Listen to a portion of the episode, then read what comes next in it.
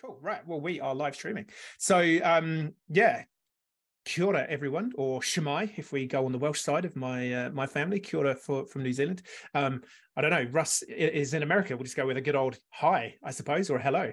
Um, you know, my part of the woods, we'd say howdy. Howdy. There we go. That's what we like. Um, yeah. So with with me today, I have got um, Russ Stoddard, who um, I think Russ, it would be fair to say you are up there as a B Corp legend Hall of Famer. Um, and if you're not, there should be a B Corp Hall of Fame, and you should definitely be in it. Um, I feel like I've been, you know, talking B Corp smack for a couple of years and trying to convince people, but I kind of feel like you've been doing it for a little bit longer than me. So, um, yeah, Russ, quick intro. Like, who are you? What, what are we? What are we doing talking to you today? Who am I? Well, I live in uh, Boise, Idaho, over here in the uh, States. Right now, I'm up in the small city of Salmon, Idaho, population 3,000, uh, and it snowed six inches last night. So it's uh, starting to feel nice. like uh, winter here. I uh, am the founder of Oliver Russell, which is a social impact uh, branding firm. Uh, we first certified as a B Corp in December of 2011, so almost 11 years ago. I think we, it, it's funny to see the growth. I think we were B Corp number 299. Oh, so, nice. That's got a nice ring to it.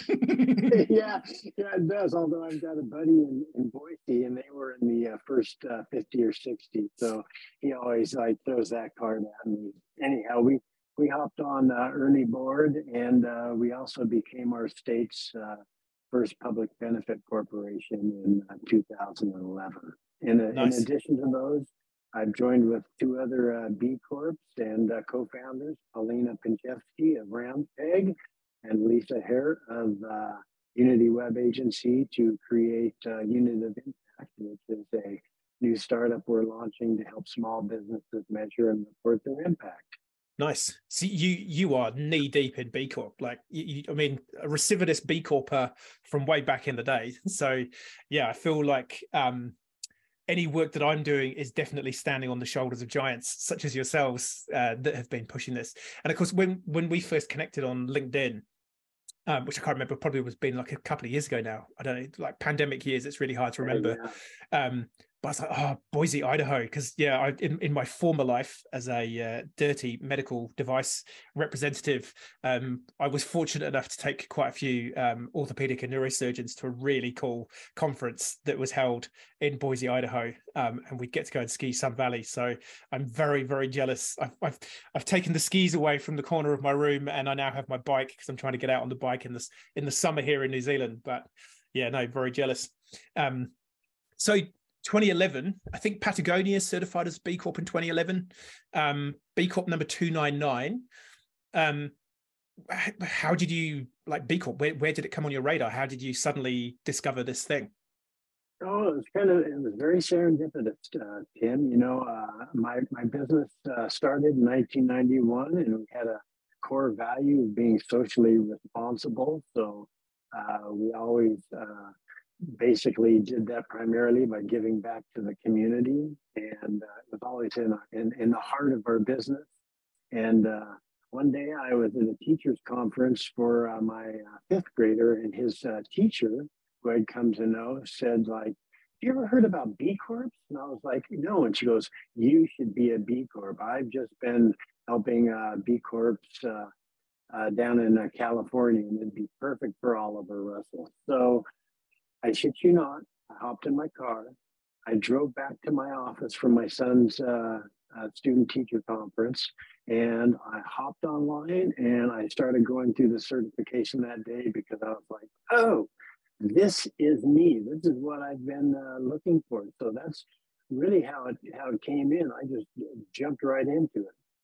Nice, nice. Yeah, I think that's the same for a lot of people. I, I was kind of the same. Like I, I discovered it by googling I was I was working for a company looking looking for like a cultural HR tool that could help with some internal challenges.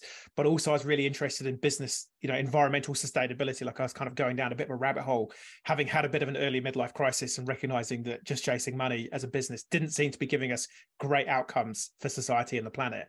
And yes, I, I like just Google literally as like HR fix for business, and somehow B Corp turned up, and I went and met someone, and they were like, "This is what what someone Steve Ardagh from Eagle Protect, who yeah in, ah. indoctrinated me, and and, and you've met have you met Steve over in the states? I, I know of him. You know of him. Yep. I think I think a lot of people yep. know of Steve. he's he's on his way back um yeah to New Zealand shortly, so be good to actually see him again, have a beer. But yeah, he um he introduced me to the idea of B Corp, and I, uh, similar thing. I was like, oh my word, like this just makes complete sense. Um, so yeah, back in 2011, 299 B Corps uh, in the US. There can't have been many more than that globally in 2011 because B Lab wasn't even a thing over here until 2014. I think Steve might have certified as a B Corp in 2012 um, as B Corp number one in New Zealand, but the global community must have been pretty small at that time. I think it was still very, very small, limited primarily to the US and maybe Canada at that yep. point in time. So it was just really under the radar. You know, it started what 2007, maybe the first class of B Corps came in 2008 or so. The, the yeah, something like that. Yep. B Corps, and then it stayed very, very small, and then sequentially over five years. So if you think about it, we we certified at the end of five years, and there had been 299 after yeah, five yeah. years. Yep. And that now you look at it and you get uh, you know that many over a course of several months as far as B Corps go. Yep. Yeah. Well, and the UK has just hit a thousand. Um, yeah. And I think that's really interesting. So you look at there's a study that I, I reference um, when I'm kind of like you know pitching B Corp to potential people. Um, 2018, uh, there was a survey of 150 UK B Corps, which was the total community in 2018. Wow. They're now at a thousand.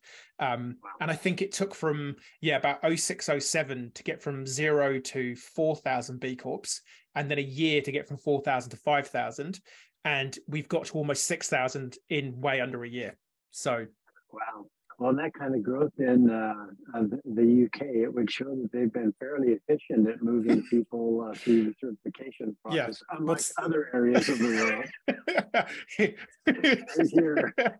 yeah, it's it's not much better in New Zealand. We've got people waiting at the minute, but don't let that stop you. There's lots of cool ways that we can help you manage That's that. Right. If uh, yeah, yeah. Um, so you you you were um, running um, Oliver Russell like in a way that was aligned with B Corp. And I think that's quite common. Certainly, almost all of the early adopters within B Corp, it was kind of like we've we've already been doing this. This is just a way for us to prove that we were doing the good that we thought we were kind of doing. But where, where did where did that come from? Like, were you brought up with with a set of values, or were you pre like have you have you always run business like a B Corp, or, or did you like so? For me, I had a big epiphany of like, I used to be thinking that business was just about making money, and, and that, that was the environment. You know, work, working for large multinational medical device companies, like make as much money. W- were you always values driven, or had did you have like a transition period of going from like let's just make money to?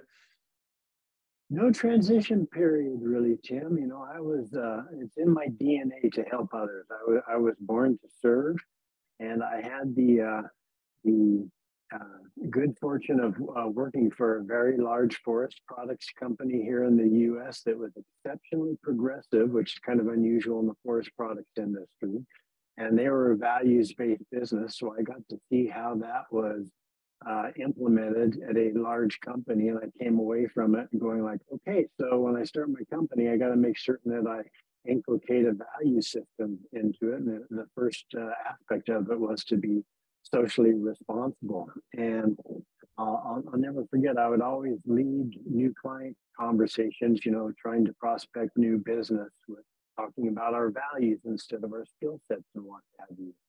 And uh, one prospective uh, client came in, we did our song and dance, and then I, I later heard back from a member of the community who said, wow, they're pretty sharp folks, but I think they're a bunch of hippies. They're talking about these values, what they can do for the community and the environment and what have you. And uh, so, anyhow, uh, uh, uh, my, my community is fairly conservative in many regards, so I can understand how to them it was like totally off the wall that there'd be a value-based business. That's been a, an awfully long time ago now.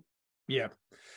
That's cool. Yeah, because I, I, think there's gen- generally two two types of people who who who have ended up doing this kind of business for good thing, either from day one, like you say, whether it's just from uh, you know your upbringing or the environment that you're in, like this idea of just doing good and, and service has been a thing, or um, yeah, there's people like me that obviously didn't have such a good upbringing who were sent on this on this path. Maybe there's something in the water maybe yeah had that kind of epiphany moment. And i think I think yeah, the vast majority of B Corps, perhaps to date, have been companies that like, well, we've always been doing this. This is this is a way for us to just connect to a community and movement of like-minded people.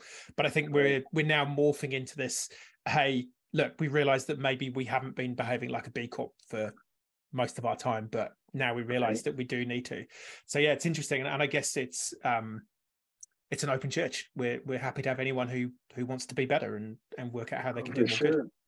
Yeah, I think the pandemic uh, occasioned that with a, a lot of people. Everything from uh, workers reassessing where they were uh, working and how they were spending their time, to customers thinking, okay, I'm going to vote with my dollars. I'm going to actually see if I can be part of a solution rather than the problem. And then working all the way up to investors who have perhaps the greatest hammer of all, looking at a lot of the practices of B Corp as being those that not only minimize uh, uh, risk, but also create new opportunities. Yeah, hundred percent agree, and that's like yeah when we're when we're talking to people about you know oh should we do b corp? Is, is it right for us? Pretty much those are the the four groups of people we mentioned. Is like you're you're either going to lose employees or not attract the next generation of employees. Your customers are increasingly going to be interested in how you're doing and what you're doing. And you know we're even getting some companies now who are like the raw ingredient manufacturer selling to another company who make the thing who are distributing it into other countries. And and the retailer is now saying hey the customer wants to know what's in your product all the way back to the you know the raw ingredient so that that supply chain pressure is then coming. And then investors um, again talking this week with a couple of sort of startup um, world people where they're sort of being asked by um, private equity and VC funds, hey, we want you to report against our own framework. And I'm kind of like, maybe go and tell them about B Corp because that's possibly better than just a spreadsheet that they've made up where they've taken some random questions from the internet about doing good. Um, but the intent is is definitely there. And I, I think COVID had a massive part to play on that. Um, like so in New Zealand, we had a, a pretty aggressive lockdown, national lockdown. It's pretty easy to lock, lock down an island in the middle of the Pacific. Um, and very early on a lot of businesses were were trying to claim that they were essential. And if you were an essential business you got to keep running. And it was yeah it was interesting. Some of the businesses who thought they were essential turns out they weren't so essential. Not, not so essential. Yeah. and and for me i think that's a really interesting metric. It's like well if your business is not essential to humanity then what are you doing here? You know it's like exactly. if you what what do you you know if what's um oh you know if, if you oh what's the word uh, there's a, there's a really bad expression like you know if, if you're taking up too much space you know then you know sort of get off the island type thing it's like well yeah, yeah. yeah. so no i think it's definitely helping ignite this this interest um in b corp uh, more generally yeah yeah yeah yep. so what what were the sort of so when you did that first b corp where do you remember what your first score was back in 2011 oh dude here's here's the thing of it uh, we did not pass Whoa! I, I, I know I went into it thinking like, okay, awesome. We've been acting in great ways for a long time now. We'll go ahead and do the certification. And I can't remember. I think we ended up at 77 or 78 Ooh. points. And as you know, you, you need 80. Um, uh, and so I was chagrined about that. No, nobody likes to not pass a test, right?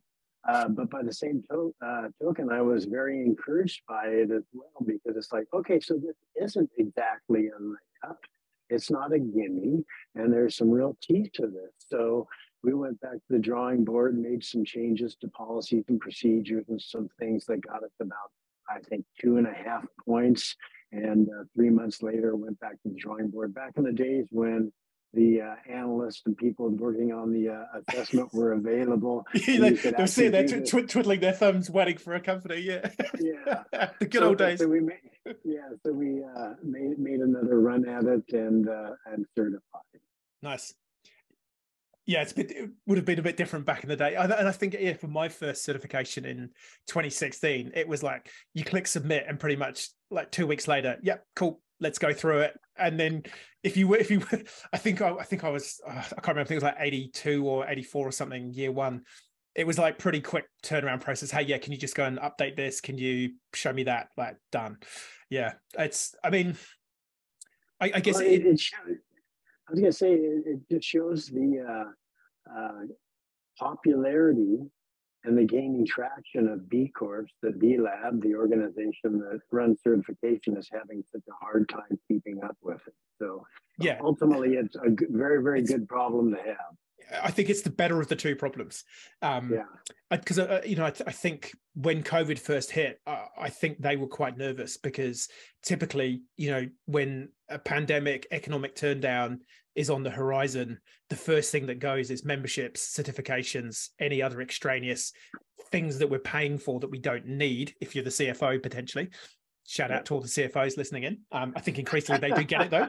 But you know, it's pretty. It's like that's an easy thing to say. Hey, we're just not paying that because we can't pay it. Um, yeah. And I think B Lab were quite shocked by the amount of interest that that came during the pandemic. I, mean, I think they had like 38% growth or something. Um, yeah, so giant. Yeah, so uh, I think the same on... thing happened at one percent for the planet. Right, interesting. Yep. Yeah, because how long have you been part of one percent for the planet?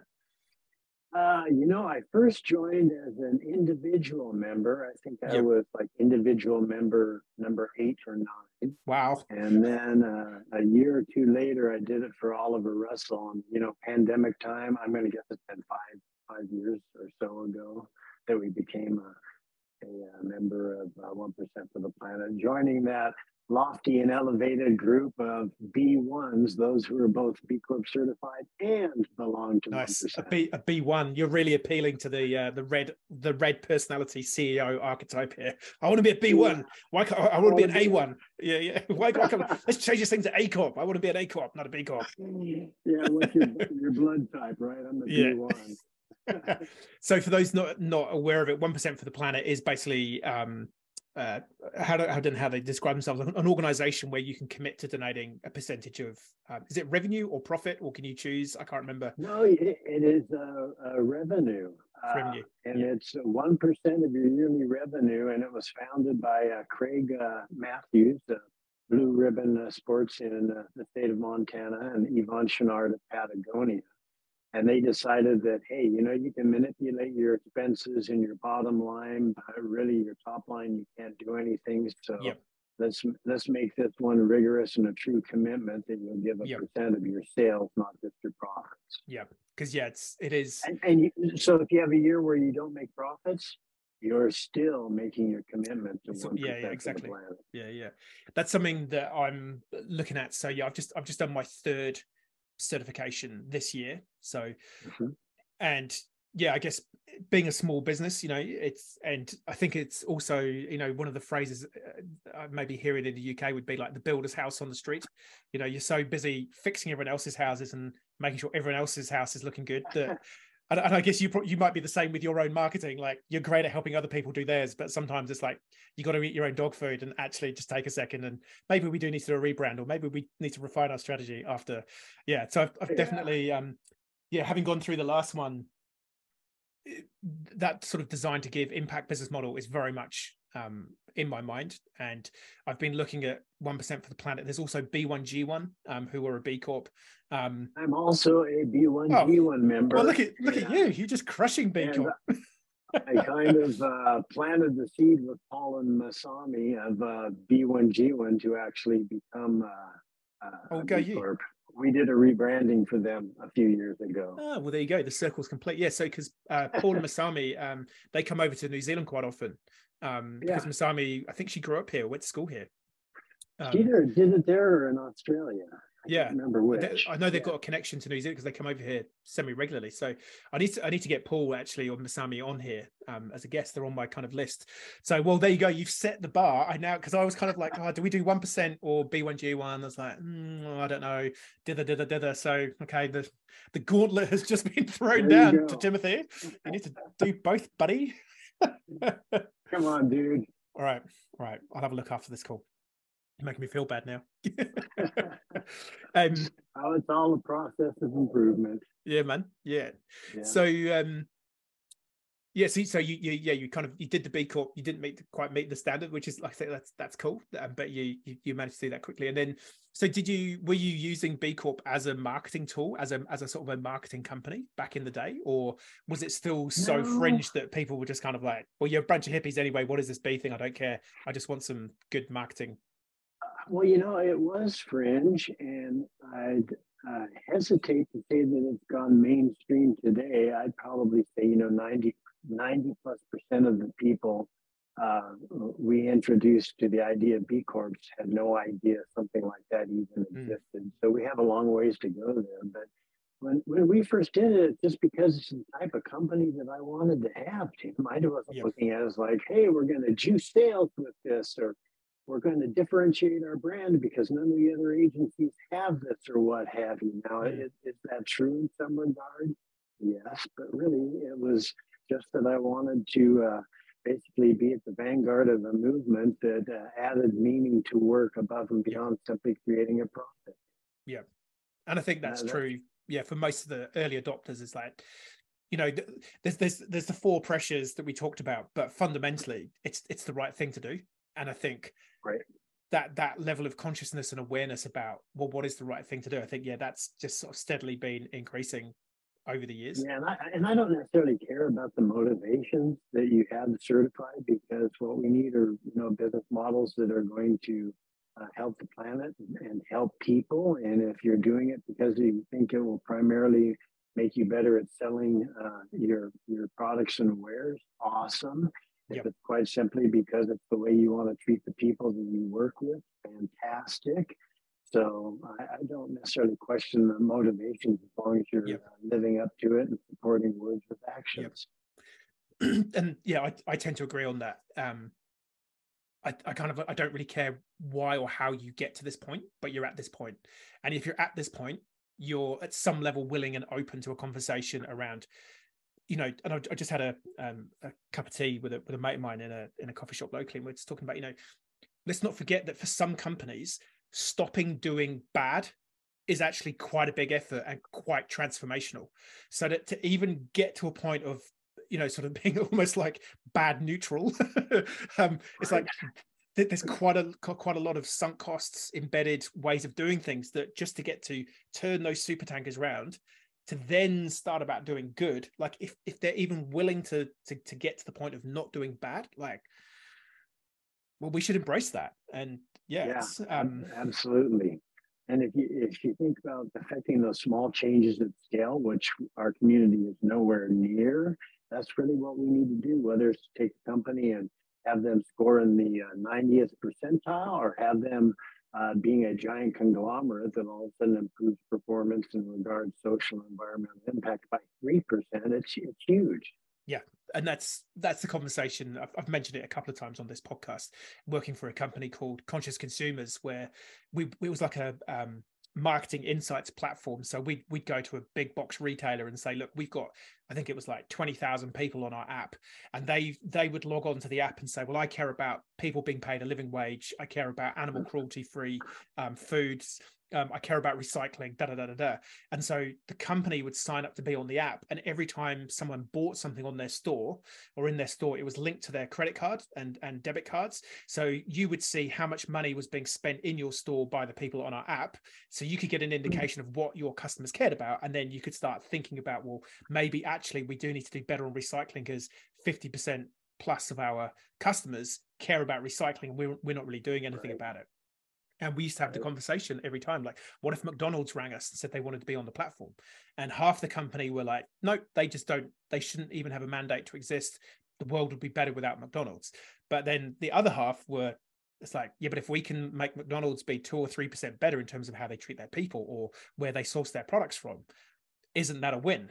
Um, yeah, I guess it's it's it's a nuanced it, it tough conversation yet uh, uh, I think uh, there's a process for transformation. It doesn't happen overnight, and obviously, with the uh, shape of uh, climate around uh, the world, we need to move faster than than not. But I don't think we can afford to turn up our our noses at anyone trying to improve. And certainly, we can also bring pressure to bear on those companies that we think need to improve more and faster as well. Totally. So yeah, it's the the the the new N word in the B Corp community, the Nespresso word.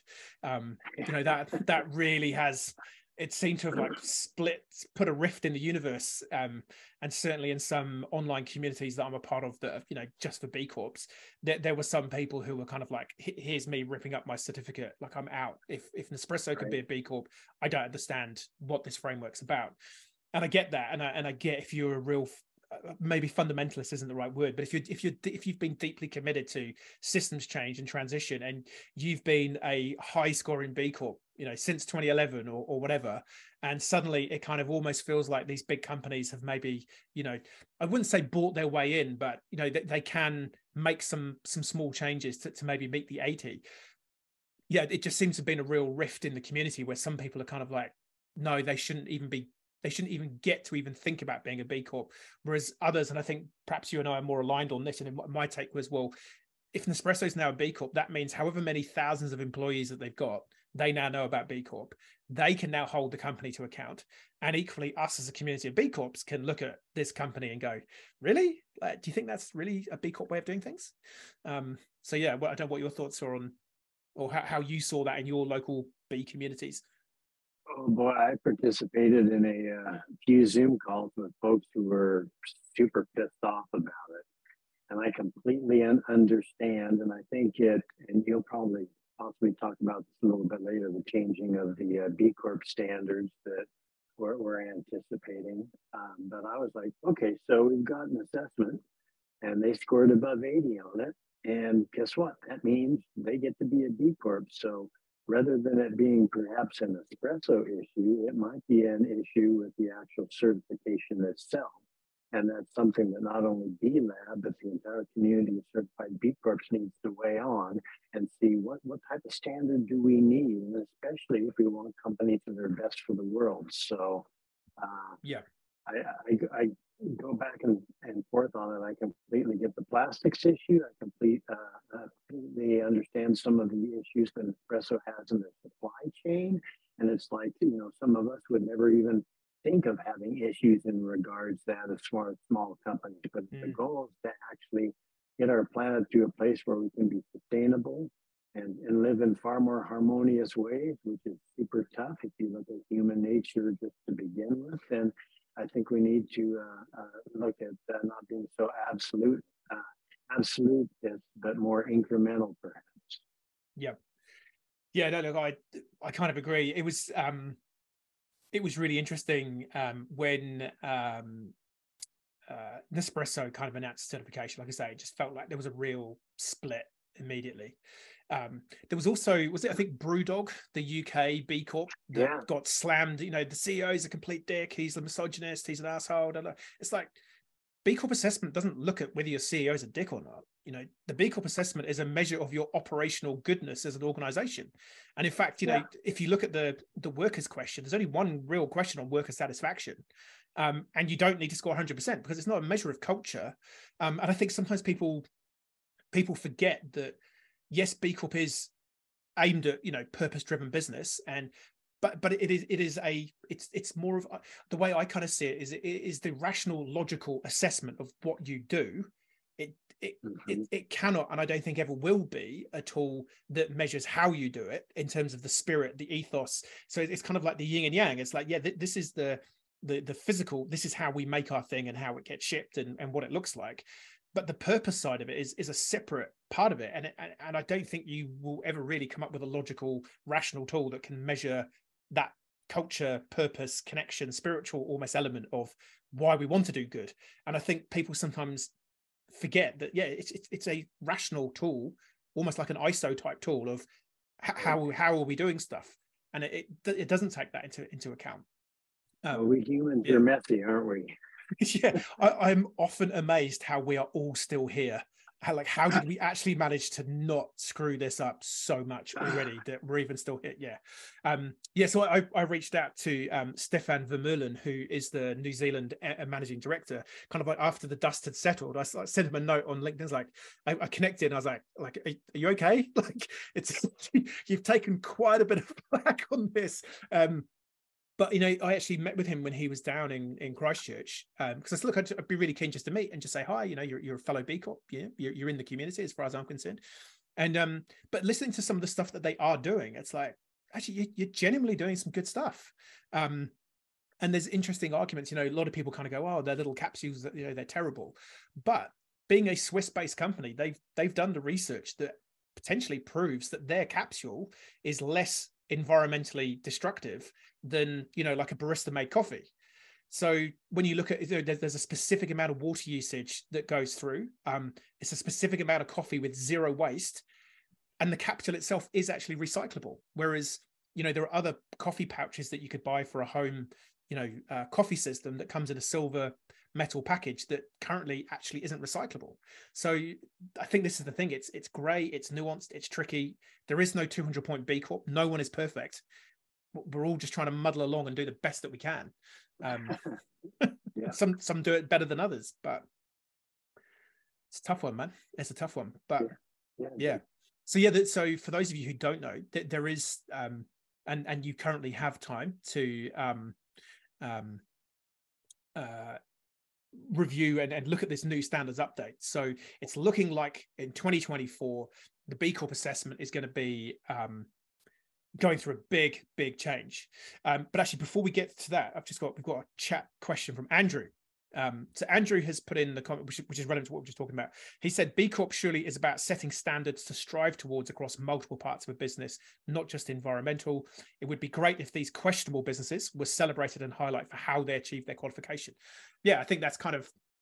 I think we we probably agree with that. It's like let's focus on celebrate the good that they're doing, and and again, like having spoken to Stefan at um, uh, uh, Nespresso, you know there is a there's, there is a lot of good that they are sharing across the entire coffee world in terms of you know supply chain improvement and and so on and you know how how you know on that operational side but again it kind of gets thrown out the baby gets thrown out with the bathwater on that one because they are just they shouldn't exist yeah yeah uh, 100% i guess i guess the larger picture too is can, can you be so bad in one area that it you know, outweighs the good you do in others? Yeah and, and, Andrew said, definitely don't judge the CEO. He is the CEO of the company. Mate, no, I, I, I, I, would disagree totally with that. I think lead, you know, culture, leadership, decision making, it all sits with you, Andrew. Um, oh, so, for those of you tuning in who are like, who's this guy, Andrew? So, um, all the clients that we work with, um, this this uh, podcast gets live streamed into our uh, community group of, of our clients that we're helping on their B Corp journey, and Andrew is one of our clients. His, his business is actually really, really cool. I don't if Andrew is still listening, let me know if you want to have a shout out because what you do is actually super cool.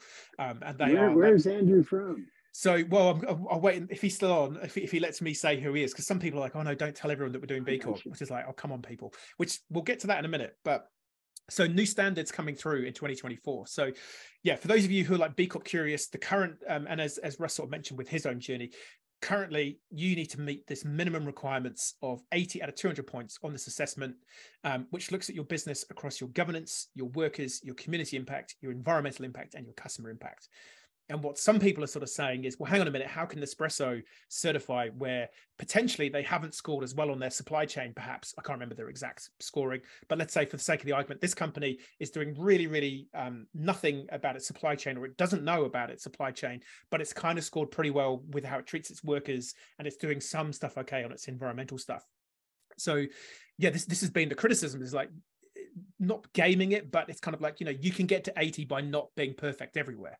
And so, yeah, what they're looking at is creating an updated standards or, or um, certification process where you have to meet minimum requirements across um, more areas. I think it's going to be eight or 10 sections rather than five sections, and you have to meet a minimum. So, um, yeah, what are your thoughts on that, Russ? I know we've had a couple of, we've actually spoken a couple of times this week, so we've had a bit of a chat around this, but.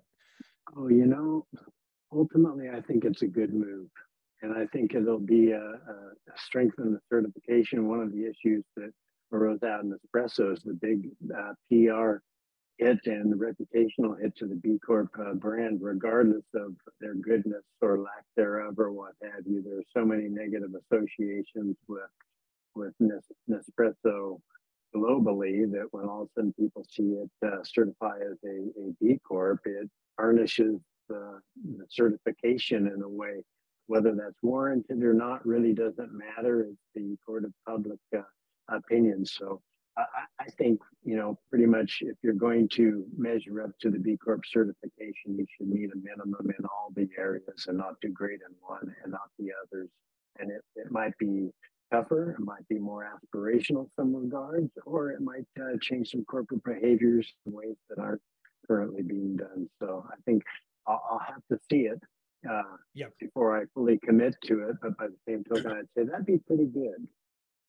Yeah, I think I've kind of been talking about it. Um, there's the podcast that's coming out before this one is with Kristin Toussaint, who um, we talked about. She she um, is a staff editor for Fast Company, and she wrote an article about how you know this B Corp backlash, you know, which is mm-hmm. kind of interesting. Like, you know, it's like the B Corp backlash, but it's like you're not. We're still at the point where not everyone knows about B Corp, so we've got a backlash from like it's kind of like it's just kind of like it makes it yeah. almost makes it feel like the whole world is like going, oh, B Corp, it's awful, but it's like actually we're still as we were saying before we're at like 0.01 or 2% of companies are currently a b corp yeah. so not even 1% of limited companies globally have met the standard to get to be a b corp. So it's still not like it's they're not like throwing them out like lollies like yeah like or like oprah you get a b corp you get a b corp.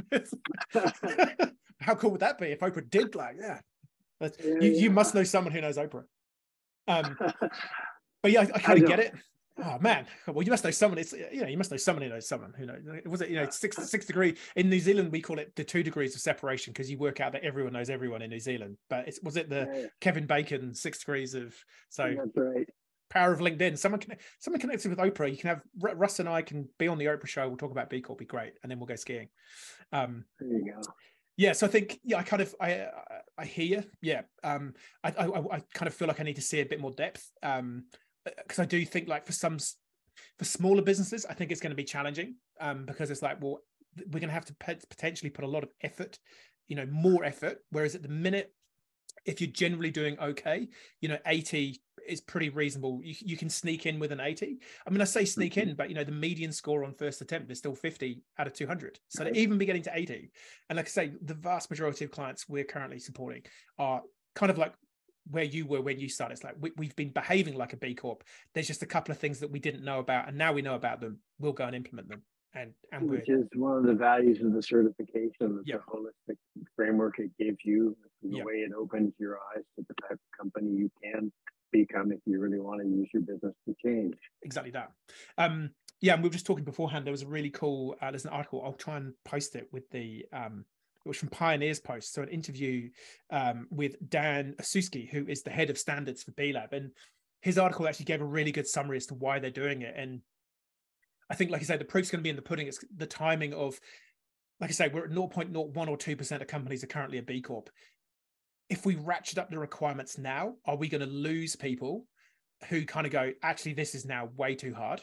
um, or is it actually meeting the market and aspirations for companies who recognize that okay we want to be pushed and we want to know what the gold standard looks like. And yes we are willing to have the minimum requirements.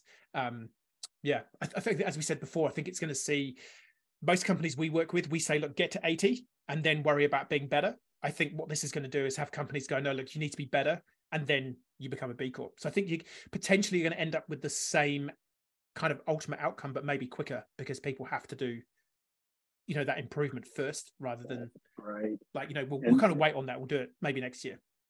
Yeah, and I, I think we're still flying a little bit in the dark until we see the final products and the yeah, certification. I agree. Yeah. Um, Andrew has said yes, give him a shout out. So Andrew Chambers, he is CEO of Tsunami Sports. Um, they are a super cool company. So they make um, uh, sporting wear, sporting apparel out of recycled plastic, which is super super oh, cool. Nice. Yeah, yeah. So if um, hey, I mean Andrew, Kiwi company, um, uh, mainly based in Hong Kong. Um, but ah. Andrew has just um, he's over in he's like moved to New Zealand um, with his family. They're just getting going um, sort of here in New Zealand. So Andrew, we are looking for a sponsor for the podcast. Uh, just saying, um, you know, you've, you've, had one free shout out. I'm um, looking for a new client too, Andrew. I can manage time zones. well, there we go. Um, we'll see what we can do. So I mean, well, that's a, that's a, a, cool segue though. So obviously, you you you know are a branding, marketing sort of strategy expert um, in in this world. Like, what, what would be some tips? Um, Andrew's just put this has backfired in the chat. you've been, you've been boxed into a corner. We'd like to welcome our new sponsor for the uh, the Be Better podcast of uh, Tsunami Sport. There we go. It's official. oh god. um, yeah. So in terms of like branding, strategy, execution around utilization of B Corp, is that is that something that you advise clients around? Is it something that you have pushed people to do? Or is it still kind of like you, you got to pick your battles and if it works for you in your sector? Because i think there's been lots of people on who will hear this who would be like like how, how do we leverage the b corp? And i think it's i think my personal take is if, if you don't leverage the journey and what you've done i think you're missing a massive opportunity for that stakeholder engagement particularly with customers.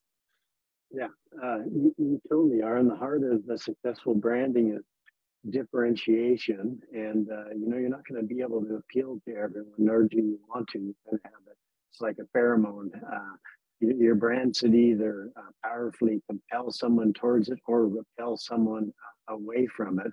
And the uh, b corp certification is such a fantastic uh, differentiator it opens itself up to fact-based storytelling as well and completely different uh, conversations with uh, whether you have a professional service firm that has clients or you're a CPG firm with uh, customers. It's uh, uh, a great way to engage and demonstrate that you actually are a different company, and especially with uh, younger generations that are kind of built for this. They have it in their DNA. So uh, I, I, think it's one of those things that it if you go too quiet on it, you, you miss the benefit of all the hard work you put into it. And it is self-serving, but it's all in the way that you actually tell that story and engage people. And and and ultimately, a lot of it is comes down to having third-party verification that someone else that's actually making a statement about your firm. It's nonprofits that you work with that are telling your story. It's members of the community. So it's really at the good part of uh, reputational management, which is hmm. ultimately mm. get other people to tell your story for you, and will people will believe it. Yeah, yeah. There's definitely there's a there's a cool phrase I've heard recently called green hushing. So we've kind of heard of greenwashing, um, but green hushing it. and, the phrase I used with a, I was talking to someone yesterday um, about you know whether B Corp was right for them, and we were talking about this thing, and it's like we almost need it's like the Goldilocks, you know, talking too much crap about what you're doing, not talking enough about what you're doing, this middle ground of authentic disclosure of stories of good that you're doing, but w- with that humility of look, we're not perfect, um, but we've done some really cool stuff and like work. I think it's yeah. For me, I just think it's it's a it's critical that you get that stakeholder engagement, particularly with your customers, around like this is what we're doing, this is what we plan to do. Let us know. Like, does that work for you? Is that a cool thing? Does that resonate? Like, what are the programs we should be looking at? you know maybe you know um, or what, what are the impact improvement that we should be looking at that, that you care about oh for sure and the, the story isn't necessarily about your brand it's about b corp and being able to educate and introduce people to that and then your piece and part of uh, the story within that which is all, all, the actions you have to do in order to become certified so you can tell a, a story about worker welfare you can talk about climate action your company's involved with. You can talk about uh, uh, the nonprofits that you go volunteer for in your community. So you're actually telling stories of others, but it comes back to frame a very positive uh, uh image on your firm. Yeah, no, hundred um, percent. What what about um, people on the journey to certification? Do you see many clients in the UK, in the in sorry in the US, um, or do you have any advice? Because that's what, one thing we get asked about. And again, I'm typically of the opinion: start telling the story. Like tell people that you're on the journey. Tell people that you're committed to becoming a B Corp. Because if you're genuinely committed to being a B Corp, you're going to get there. Whether it's this week or it's a year because you've got to make some changes. But I think in general, people keep it very, very quiet. And then at the last minute, it's like, ta da, we're a B Corp.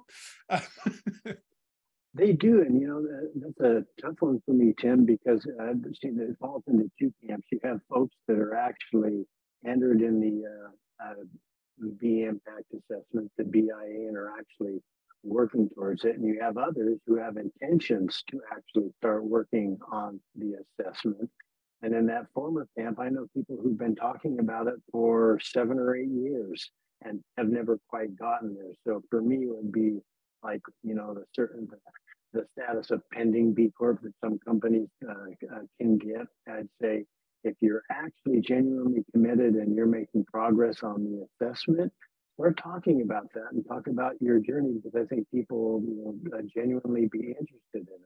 But if you're always talking about like, yeah, we'd love to become a B Corp, but 2022 bleeds into 2026 and you're still just kind of doing it, then that one doesn't cut it.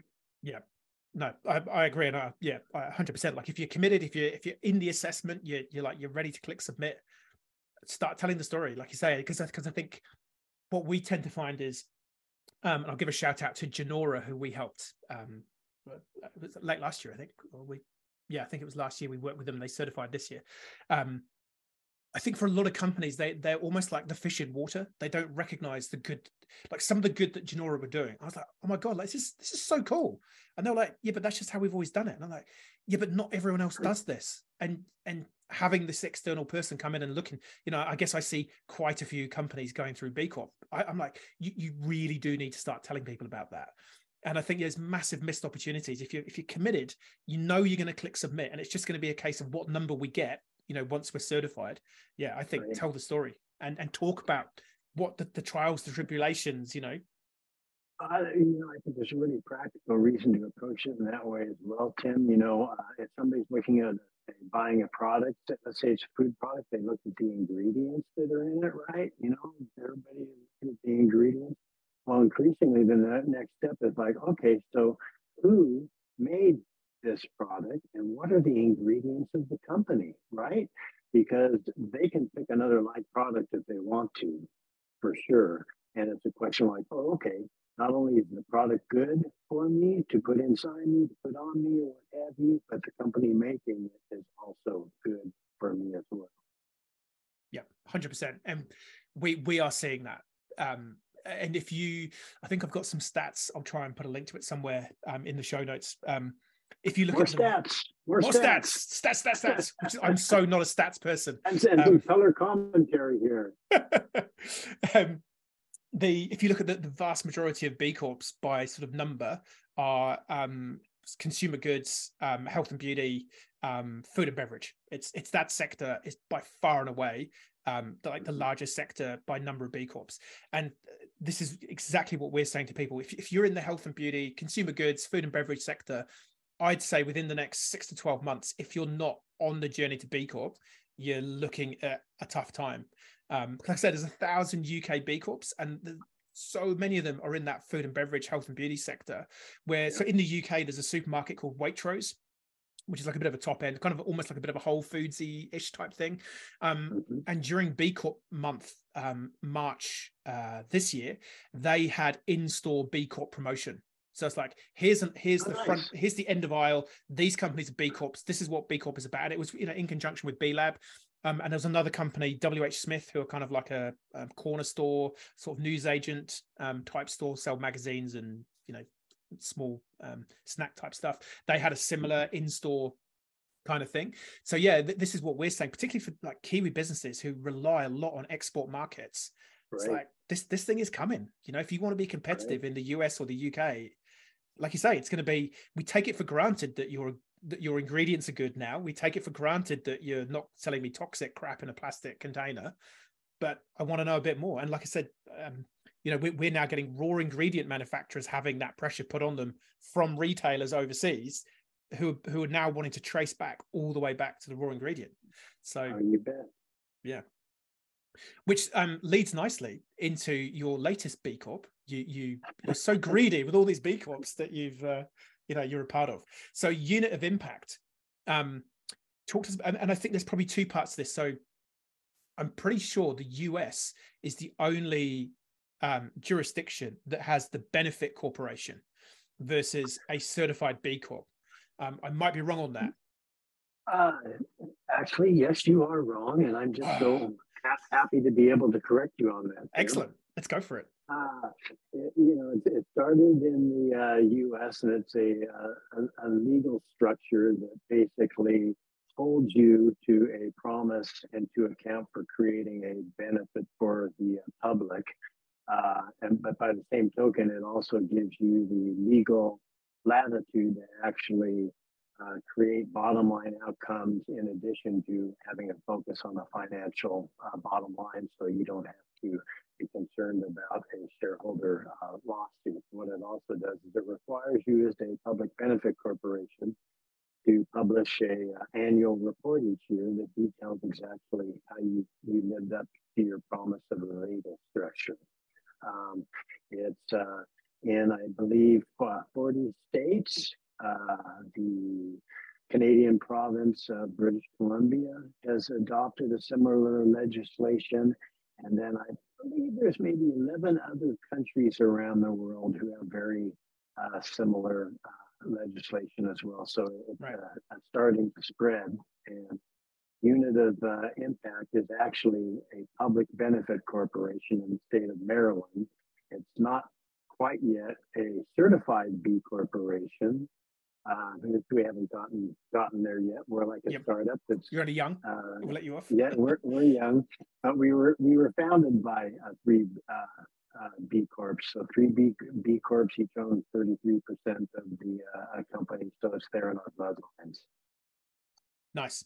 So yeah, so because in in this part of the world, um, and and the UK, so the UK, Australia, New Zealand, um, and all, I guess a lot of the other countries, um, there's always been this tension that you know, as a for-profit company, limited company, you were still, um, I guess, going to be ultimately potentially controlled by shareholders um, around ultimate decision making. So yes, you could be a, a, certified B corporation in that you've gone through this independent certification, but when it came to that governance level of how do we actually make decisions and true stakeholder cap- capitalism, there was always this missing piece. So in in, in our jurisdiction, um, so Australia, New Zealand, like I say, the UK, a lot of the other countries that we might be helping people with um, in that regard, there's this new legal requirement that you need to update your constitution or highest level of corporate governing document to include a stakeholder and purpose clause.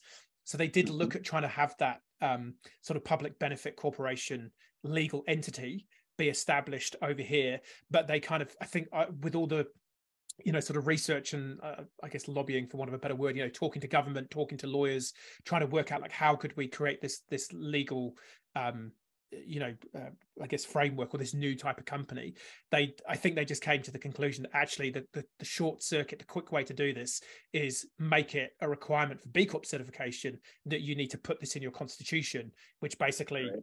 Yeah so it's gonna be i mean any thoughts on whether is that because i know in some jurisdictions in the us you can you don't have to be a public benefit corporation but you can update your is, is it your articles of incorporation uh, yes, and you're actually uh, are required to do that. And I right. think now uh, in the, the, certification, if you are domiciled or uh, headquartered in a state that has benefit corporation legislation, you're required to uh, uh, to do that. Switch over to it. Yes.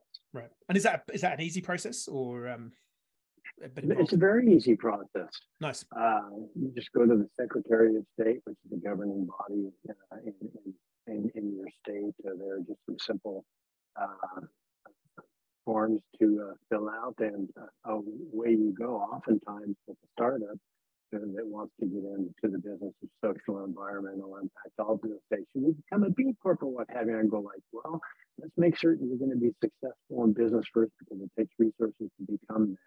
Yep. A good first step would be to become a public benefit corporation because you're going to learn a lot. There makes requirements of you in some ways. The uh, process is less onerous, and you can then start building towards becoming certified as a B Corp. Nice, nice, great summary. So, yes, yeah, so back to unit of impact. Um, it's a, it's a pretty cool tool. Um, and it was partly born out of the recognition that you do have these public benefit corporations that they need to report, um, but also the fact that B Corps need to keep tracking how they're doing and also impact reporting. So yeah, give us the give us the elevator pitch on unit of impact. Yeah, yeah. Uh, well, the, the, uh, I started working with uh, uh Polina Pinchevsky at Roundpeg, and it was during the pandemic. This is really our pandemic baby when it comes down to it and we started doing some research on ideas around like uh, what could B Corps or benefit corps use. We uh, came back with some results that were pretty encouraging. And as, as small businesses, we discovered, hey, there's a gap in the marketplace for this. There are businesses that are required to file uh, annual benefit reports. Doesn't appear there are any tools out there to really help them uh, do this. And a certified B Corp, we understand the the, the challenges of uh, not only uh, uh, collecting your data, but actually measuring it every three years. So we thought, wow, what if we could put together a platform that would make it easy and do it specifically for small businesses? Because it seems like in the uh, CRL, CR, CSR, and ESG realms, there's a lot of big uh, enterprise sort of offerings there, but we know small business best. And we thought, what if we could do something there that would help small uh, businesses? And if you think about B Corps, I think it's something like 70 to 80% of them are, are small businesses. So it really born of a desire to go like, hey, you know, we could use this ourselves. I wonder if others could. Some initial research uh, substantiated that. And so we thought, okay, let's build it. And two and a half late, years later, uh, as working at a side gig, we finally launched it uh, last month. Nice.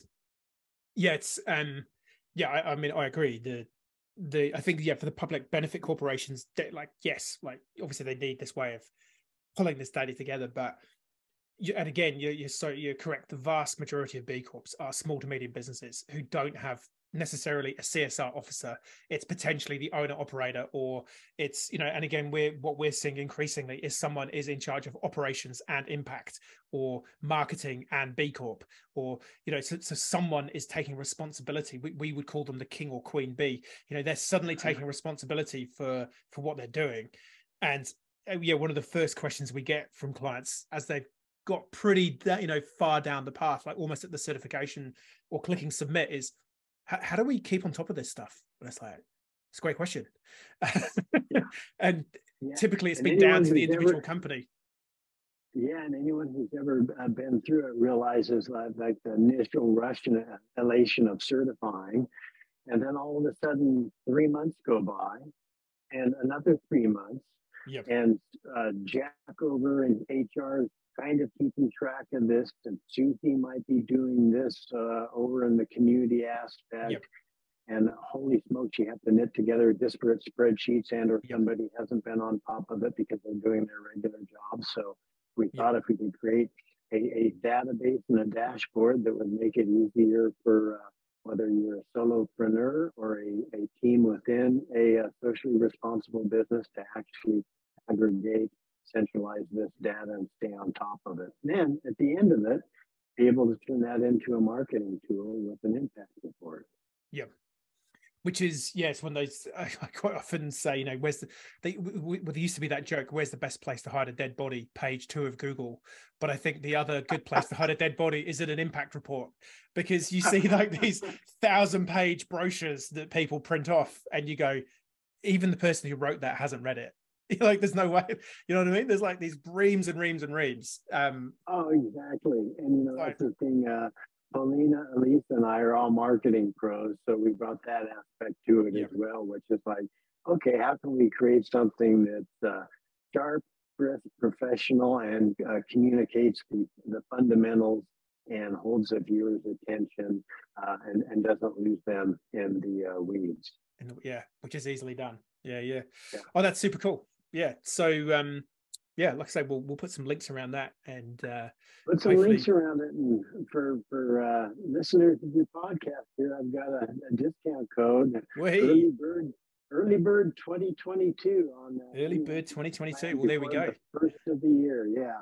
Look at that. So we've got discount codes for um, Unit of Impact. Andrew's going to be sponsoring our podcast from next week. No doubt. We'll, I mean, hopefully, we'll all get some t-shirts or something, or some some workout gear. Off yeah, limited yeah. time only. Limited, excellent, nice. And so, what, what do you see then as the? I guess like yeah, like you, you you've been around this movement for quite a while. Um, what, what do you think of the future? Um, are you hopeful? Um, yeah, like obviously there's changes coming. It's messy, it's nuanced, but yeah, what do you, what do you reckon? What's what is the next? What do you so 2011? Oh. So man, that's like almost like what's that? 11 years you've been part of the B Corp movement. What what do you what do you think it looks like in 11 years time? Well, you know, I'm not certain about the B Corp movement when it comes down to it, but the movement for business to actually demonstrate and invest in all the things that B Corp stands for, I feel very, very positive uh, as far as uh, that goes. And I, I, I think really it's the younger generations that are starting to drive things. They've got the talent and the treasure to, to make it happen, and they don't put up with corporate B, uh, BS. So I think really it's going to be a, a bottom up sort of uh, uh, driven exercise that's going to make uh, companies, whether they want to or not, respond to the marketplace and start uh, giving back and creating real uh, value as far as natural uh, capital goes instead of just simply extracting it. Yeah, totally. And I think we're also um, talking to so we've got Kathmandu based here in Christchurch, who are one of the biggest B Corps in this region. They're, they're kind of like a mini Patagonia. You know, they sell mm-hmm. outdoor apparel. I know them. Yes. You know, you know them, and um, they um, it was I think it was May last year. They they got a 100 million Australian dollar loan from one of the big banks over here, and part of the, it was kind of like an ESG backed um, loan, and part of the um, conditions around that loan was they had to maintain and increase their B Corp score as well as some other um, conditions. But oh, what wow. was interesting, talking to the the team that created that that loan vehicle within the bank, you know, they they were just saying on the investment side, and I think this is going to be happening also with that because you, you mentioned like bottom up, a lot of the people who now own the money in terms of like big family funds and what have you it's the new guard. It's now that they're like in their late 30s, early 40s. Um, it's not the you know 78 year old mum and dad who've been running the, the money um, and a lot of the private equity funds, a lot, a lot of the, the, the money world is now kind of it's this it's this thirty to forty year old generation that are getting it, and they are also now coming in as the next CEOs. Potentially, who knows? We might even get a prime minister or a president. I think well, the UK's got a prime minister who's under seventy. New Zealand's doing all right. Who knows? America, like you know, we, are getting this younger generation of leadership coming through. Yep. Who for them this is like I say, it's the fishing water. It's like well, of course we need to think about the planet and people. Like that's taken as a given. Whereas I guess yeah, that that older generation who are like, uh, you know, no, it's just it's the about Milton making money. Friedman generation. Yeah, yeah. So yeah, no, I, am hopeful. Um, uh, the other expression I sort of talk about from my medical device days, the guy who invented the hip, the modern hip replacement was called Sir John Charnley, and he always talked about how um, the the hip replacement is a race between the the implant failing and the patient dying basically and at the minute you know the implant is is is wasn't lasting as long as the patient and I kind of feel like business for good is the same. It's like we've got a narrowing window when we actually just need to get shit done. Um, yeah. It's a race between getting shit done and me making an extra dollar on my share price next week. Exactly, and it, it does. Uh, we we have to adjust our expectations for what percentage of profit we might have. I know what I hear oftentimes from folks who are keenly involved in trying to get impact investment capital is that there's a lot of that money there, but they still expect to get exactly the same sort the of same returns on return. a fast, fast yeah. timeline that they did otherwise. Yeah. And it just doesn't work that way and it shouldn't. Yep. Yep. Well, there we go. Well, we're at the hour mark. Any final, yeah, thoughts? Um, any, any, yeah, any final words of advice on people who are like B Corp curious or who are on the journey? Oh, geez, if you're B Corp uh, curious or on the journey, uh, talk to Tim. My my door is always open as well as far as uh, Zoom calls or what have, have you, and uh, uh, reach out there and, and, talk to people so that you can gain a better uh, understanding of what it entails, and then hell, hop on board and uh, one of these days, if you're you're here in the states, maybe we'll meet in Boise, and I'll I'll bend an elbow with you over a beer. How's that? Mate, I, am definitely gonna hold you up to that one. Yeah, I think it, um, I, I, quite often like using the Warren Miller quote, you know, around B Corp. If you don't do it this year, you'll be one year older when you do. So, um, yeah. you know, maybe, maybe, we should apply that to us drinking a beer in Sun Valley, doing some really nice ski runs next season. Um, yeah, there's because there's quite a few ski companies doing B Corp, so maybe we should just go and we'll just we, we will we'll do a sit-in protest at Sun Valley until they become a B Corp. And yeah, it's finally t- taken to the slope, so we can you know I've never been much of a, a golf guy and or done any golf meetings, but I have ridden the uh, lifts uh, on a few occasions with clients. So more of that, please. We definitely well, let's try and make something happen.